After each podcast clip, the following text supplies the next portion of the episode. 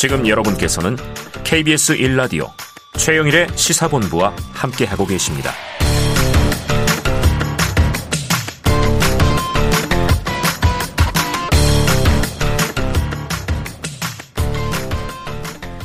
네, 시사본부 매일 이 시간 청취자분들께 드리는 깜짝 간식 선물이 있습니다. 오늘은요, 햄버거 세트입니다. 햄버거 세트. 그래도 좀 든든하겠죠. 코너 들으시면서 문자로 의견 보내주시는 청취자분들에게 햄버거 세트를 쏠 거고요. 짧은 문자 50원, 긴 문자 100원이 드는 샵 9730으로 의견 많이 보내주시기 바랍니다. 자, 수요일 주간 사건 사고 소식을 알아보는 배상훈의 사건 본부. 배상훈 프로파일러 나오셨습니다. 어서 오세요. 네, 안녕하세요. 배상훈입니다. 네. 이 거리두기 제한, 또 실외 마스크, 이게 이제 사라졌잖아요. 어제 취임식에 정말 많은 인파가 모인 거 보고 깜짝 놀라기도 했는데, 그래서 이제 저도 동네를 보면 지역 상권, 소상공인들이 좀 활기를 띠는 것 같다. 야, 이거 좋구나. 그런데 일부 민폐족들이 이 내수 경기 진작에 찬물을 끼얹고 있다. 자, 최근에 늦은 밤까지 음주가 가능해지면서 상간호 활기를 띠는 반면 부작용이 있다. 어떤 겁니까? 뭐 유흥가 주변, 유흥가는 뭐, 뭐 홍대 상권이나 강남 상권 같은 네, 데에서 번화가 예, 술집 많고. 예, 고성방가, 노상방뇨. 그러니까 아이고. 과거로 돌아간 과거보다 더 심한 쓰레기 투척 이런 여러 가지 민원 신고가 드러나고 있고요. 네. 전통 사회에서도 역병이 지난 후에는 음. 폭발적 일탈 현상이 나타나고 아, 그래요? 있습니다. 예. 이게 이제 흔히 말하는 사- 사회 일종의 사, 람의 심리죠. 집단 반작용. 심리. 예, 집단 심리가 사회 병리적 현상으로서 일종의 이 표현은 좀 묘하지만 해방감 같은 걸 느끼면서 억눌렸다가 예. 해방감을 느낀다. 근데 그것을 큰 공간이 아니라 작은 공간에서 음. 피해를 주면서 이렇게 공격적인 행동으로 나타나는 일종의 약탈적 사회병리 현상 이렇게 표현할 수 있을 것 같습니다. 야, 약탈적 사회병리. 예.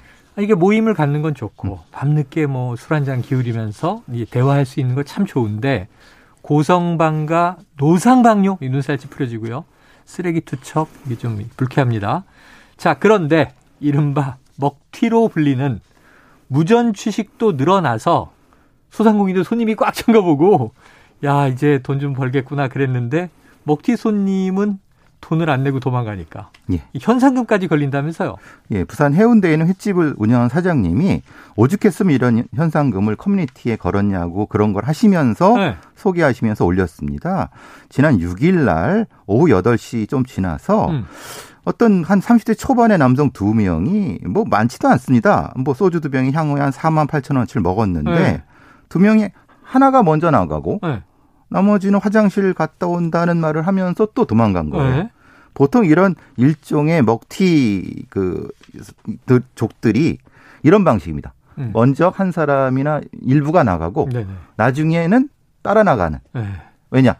저 사람이 내지 않았냐라고 어. 하는 일종의 변명거리를 얘기하기 아, 위해서 앞 사람이 낸 줄 알았어요. 예, 예, 예. 요거는 어, 경범죄와 사기죄를 구분하는 아주 중요한 겁니다. 아, 뒤에 다시 그래요? 말씀드리겠지만은. 그래서 이 사장님께서는 뭐 다른 것보다는 이런 어떤 사례를 하겠는데 네.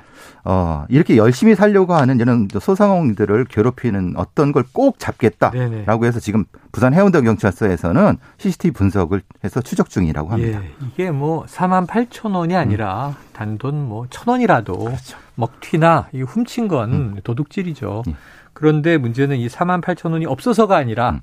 이 횟집 사장님은 너무너무 속이 상하신 거예요. 그렇죠. 이런 이 저 민폐를 넘어선 범죄 행위에 자 얼마나 속이 속이 상하면 돈을 안 받아도 좋으니 오히려 내가 현상금을 더 주더라도 이 범인을 꼭 잡겠다 나서신 건데요. 자, 이 코로나로 힘든데 이제 좀 장사 되나 했는데 무전 취식까지 만나면 이 가게 사장님들 심리는 상당히 흔들리겠어요. 예. 일종의 멘탈이 붕괴되는 거죠. 네. 왜냐하면은 저 서 손님을 내가 선불을 받아야 되나? 이걸 감시해야 되나? 아, 이런 형태의 노동력이 두 배, 시- 음. 심리적으로 굉장히 무너진다고 합니다. 네, 네. 그러니까 한 사람이 돈을 안 내고 가는 한 팀이 안 내고 가는 거는 액수 자체가 문제가 아니라 예, 예. 그로 인해 발생하는 여타의 심리적인 거 불안감부터 시작해서 네. 보통 이런 데가 사장님이랑 종업원 한둘 정도밖에 안 하는 작은 데를 또 공격을 합니다. 아, 큰 데는 여러 이 감시하는 뭐 사람들이 도 못하죠. 있고. 그러니까 이게 이게 더 약탈적이고 아, 더 어떤 악질적이라고 볼 수 있는 거죠. 예, 조그만 상점인데 그렇죠. 예, 사장님 뭐 바쁘고 직원 서빙하고 그런데 슬쩍슬쩍 이런 일을 벌인다. 아 정말 저는 이 돈의 액수 문제가 아니라 그렇죠. 이건 액수 문제가 아니에요. 사람에 대한 불신감이라든가 심리적인 불안감이 상당히 커질 것 같아요. 자, 이런 이 이른바 유명 먹튀 무전 취식 사건 최근에 부쩍 늘고 있는데 자, 이게 얼마 전에 홍대 앞에 3인조 먹튀 사건이 있었어요. 요거 좀 설명해 주시죠. 예. 여성 3명입니다. 젊은 여성인데요. 네. 일일 오후에 먹태 2인분이랑 부대찌개, 뭐 밥, 소주 이렇게 주문을 했고 음. 4시간가량이 이제 거기 앉아 있었다고 네. 합니다. 그러니까 그 정도 액수를 내고 계속 시간, 그 자리만 점거하고 있고, 그러니까 영업 방해를 하는 거 쉽게 말하면은. 네네네. 그러다가 밥 먹었으면 좀 비워줬으면 그렇죠. 좋겠는데. 이게 무슨 뭐 불안감이 있는 것도 아니고, 음. 셀카도 찍고, 아, 할 짓은 다 하는 겁니다. 뭐 수다도 떨고. 예, 그러니까 이게 지금 이 사람들의 행위가 단순히 돈이 없어서 이렇게 뭐 그냥 나가는 것이 아니라 음. 일종의 저희 범죄자가 라는 사람 일종의 놀이, 아, 그러니까 반문화 놀이, 일종의 반사회적인 놀이. 그러니까 커뮤니티 이런 형태의 지들 자기들끼리의 커뮤니티에서 네네네. 일종의 도장 깨기 같은 형태로 아, 나타나는 자- 아주 그 악질적인 형태의 네네네. 연쇄적인 어떤 것이 존재하는 것이라고 추정하고 있습니다. 이제 어쨌든 3인분 저녁을 먹고 예. 4시간 동안 그 자리를 딱 점거하고 있는 그러다가 한 명 먼저 나가고 나머지가 나가는. 어, 돈안 내고. 예, 예, 당연하죠. 야. 그러니까 이것은 그 전에 자기들끼리 좀 수군거리면서 네네. 그러니까 이것은 단순한 어떤 무전 지식이 아니라 아. 의도성이 있다라고 볼 수밖에 없는 이런 거죠. 네. 그러니까 이 사장님은 또 이게 금액이 문제가 아니라 얼마나 그렇죠. 아니 왜 저렇게 오래 버티고 있나 했는데 아예 돈도 안 내고 나가고 지금 기사를 보니까요. 먹태 많이 주세요. 그래서 먹태를 더 많이 챙겨줬다. 그러니까요. 그럼 이건 정말 사람에 대한 신뢰가 허물어지는 그런 느낌인데 자 4시간가량 서비스까지 받으면서 알차게 먹고 돈 안 내고 도망간 건데요. 자 가게 주인이 냉장고를 정리하는 사이에 가방을 들고 도망갔다. 안 되잖아요.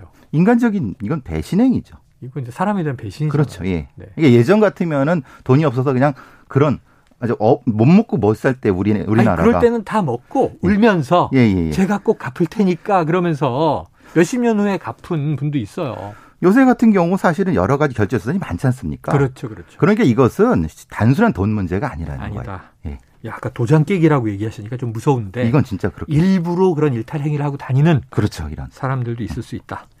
자, 보통 무전 취식을 하면 긴장도 하고 짧은 시간 안에 먹고 뭐 이게 부랴부랴 도망가기 바쁠 텐데 이 사람들은 셀카 찍으면서 4시간. 어떤 심리로 좀 분석해야 됩니까? 아까 말씀드린 약탈적 병리 현상이라고 예. 보여지고요. 이런 형태가 이제 일종의 다른 사람을 괴롭히면서 그런 것에 긴장감을 통해서 음. 자신의 일종의 범죄적 스트레스를 만족하는 네. 반사회적 행위라고 볼 수 있습니다. 예전에도 이런 일을 많이 벌였겠네요. 그럴 그렇죠. 가능성이 이거는 있겠네요. 상습적일 수밖에 없습니다. 음. 이 행위는 네. 반복적으로 그리고 한 번 이게 참 죄송한 말씀인데 한 번 이렇게 당한 그 음식점은 음. 또 당합니다. 네. 왜냐하면 아이고. 소문이 나기 때문에. 아, 자기네끼리 그렇죠. 내가 저기서 한 건 했다. 그래서 반드시 이것은 잡아야 됩니다. 반드시 잡아야 네. 된다. 자, 가게 주인이 CCTV 캡처를 온라인에 공개하자. 이걸 본 3인조의 지인들이 야, 이거 너네 아니야? 아마 그랬을 거고 연락이 와서 아, 일행이 돈, 돈을 낸 줄 알았습니다 하고 면피했다는 거잖아요. 아까 말씀하셨는데 이게 실수인지 고인지 어떻게 판단해요? 어, 그 전에 CCTV를 보면은 네. 사전에 모의한 정황이 나타나요. 아, 그래요. 예, 그리고 나갈 때 그것에 서로 눈치를 주고받는 것이 아, 신호를 예, 하면서 찍힙니다. 1번 나가고 예. 2번 나가고 예. 요새 CCTV는 화질이 너무 좋기 때문에 아, 본인들이 분명히 이게 뭐 그냥 낸 줄 알았다고 하는 게 말이 안, 통하지 않습니다. 아, 그래서 이걸 고의성을 판단할 수가 있습니다. 그러면 이제 사기가 된다. 그렇죠. 아까 말씀하신 이거- 예, 대로 예. 경범죄가 아닙니다, 이거는. 예. 경범죄 무전 취식이 아니고 예, 통계적으로도 많이 늘고 있다면서요. 예, 통계적으로는 무전 취식이 2019년도에 한 5,400건에서 2020년에 한 4,900건. 아, 근데 작년은 좀 많이 줄었습니다. 2,700건인데 작년은 완전히 그 작년에는 뭐 먹을 해서. 수가 없었잖아요. 예, 그렇기 때문에 근데 어, 재작년 수준으로 늘어나고 있는 그런 형태라고 보여- 보여집니다. 근데 이게 좋아 젊은 친구들 그렇다고 치고 50대 먹튀 먹태 먹다 먹튀 이건 뭡니까? 오, 도봉구 방학동에서 네. 발생한 사건인데요. 그러니까 두, 두 명의 커플, 50대 커플이 그러니까 이제 똑같이 시키고 네. 먹고 나서 한 사람은 나가 먼저 나가고 두 번째 사람은 이제 뭐 화장, 화장실 비밀번호가 뭐냐 이렇게 물으면서 어. 시간을 끌다가 딴 그 저기 주의를 끈 다음에 도망간. 어. 이것도 역시 말하자면 명확한 고의성이 보이는 거죠. 야, 이 지분으로 잡았다고요? 예. 그래서 이제 도봉 경찰서에서는 요즘은 이제 일선 경찰서에서 생활범죄 수사팀이 이렇게 따로 있습니다. 네네. 그러니까 돈의 액수는 너무 크지 않지만은 네. 일반 서민들을 괴롭히는 이런 네, 범죄들을. 전문적으로 추적하는 아, 생활범죄 수사- 수사팀이 네. 있습니다. 거기서 이제 우리나라의 발전된 네. 지문 저 채취 기법으로 병의 곡선이지 않습니까? 예, 예. 수분 있는 이런 건 채취하기 쉽지 않거든요. 그렇죠, 그렇죠. 끝까지 잡겠다는 일념으로 어. 도봉 경찰서에서 이거 찾아내고 신원은 파악했습니다. 네. 소환 조사만 하면 됩니다. 자, 이제 자수도 안 했고 예. 결국은 소환 조사 된다. 뭐 체포 구속까지는 안 했지만 음. 말이죠. 자, 첨단 수사가 다 잡아냅니다. 여러분, 먹튀 안 되겠습니다. 어이, 오늘 수사본부 흥미진진했네요.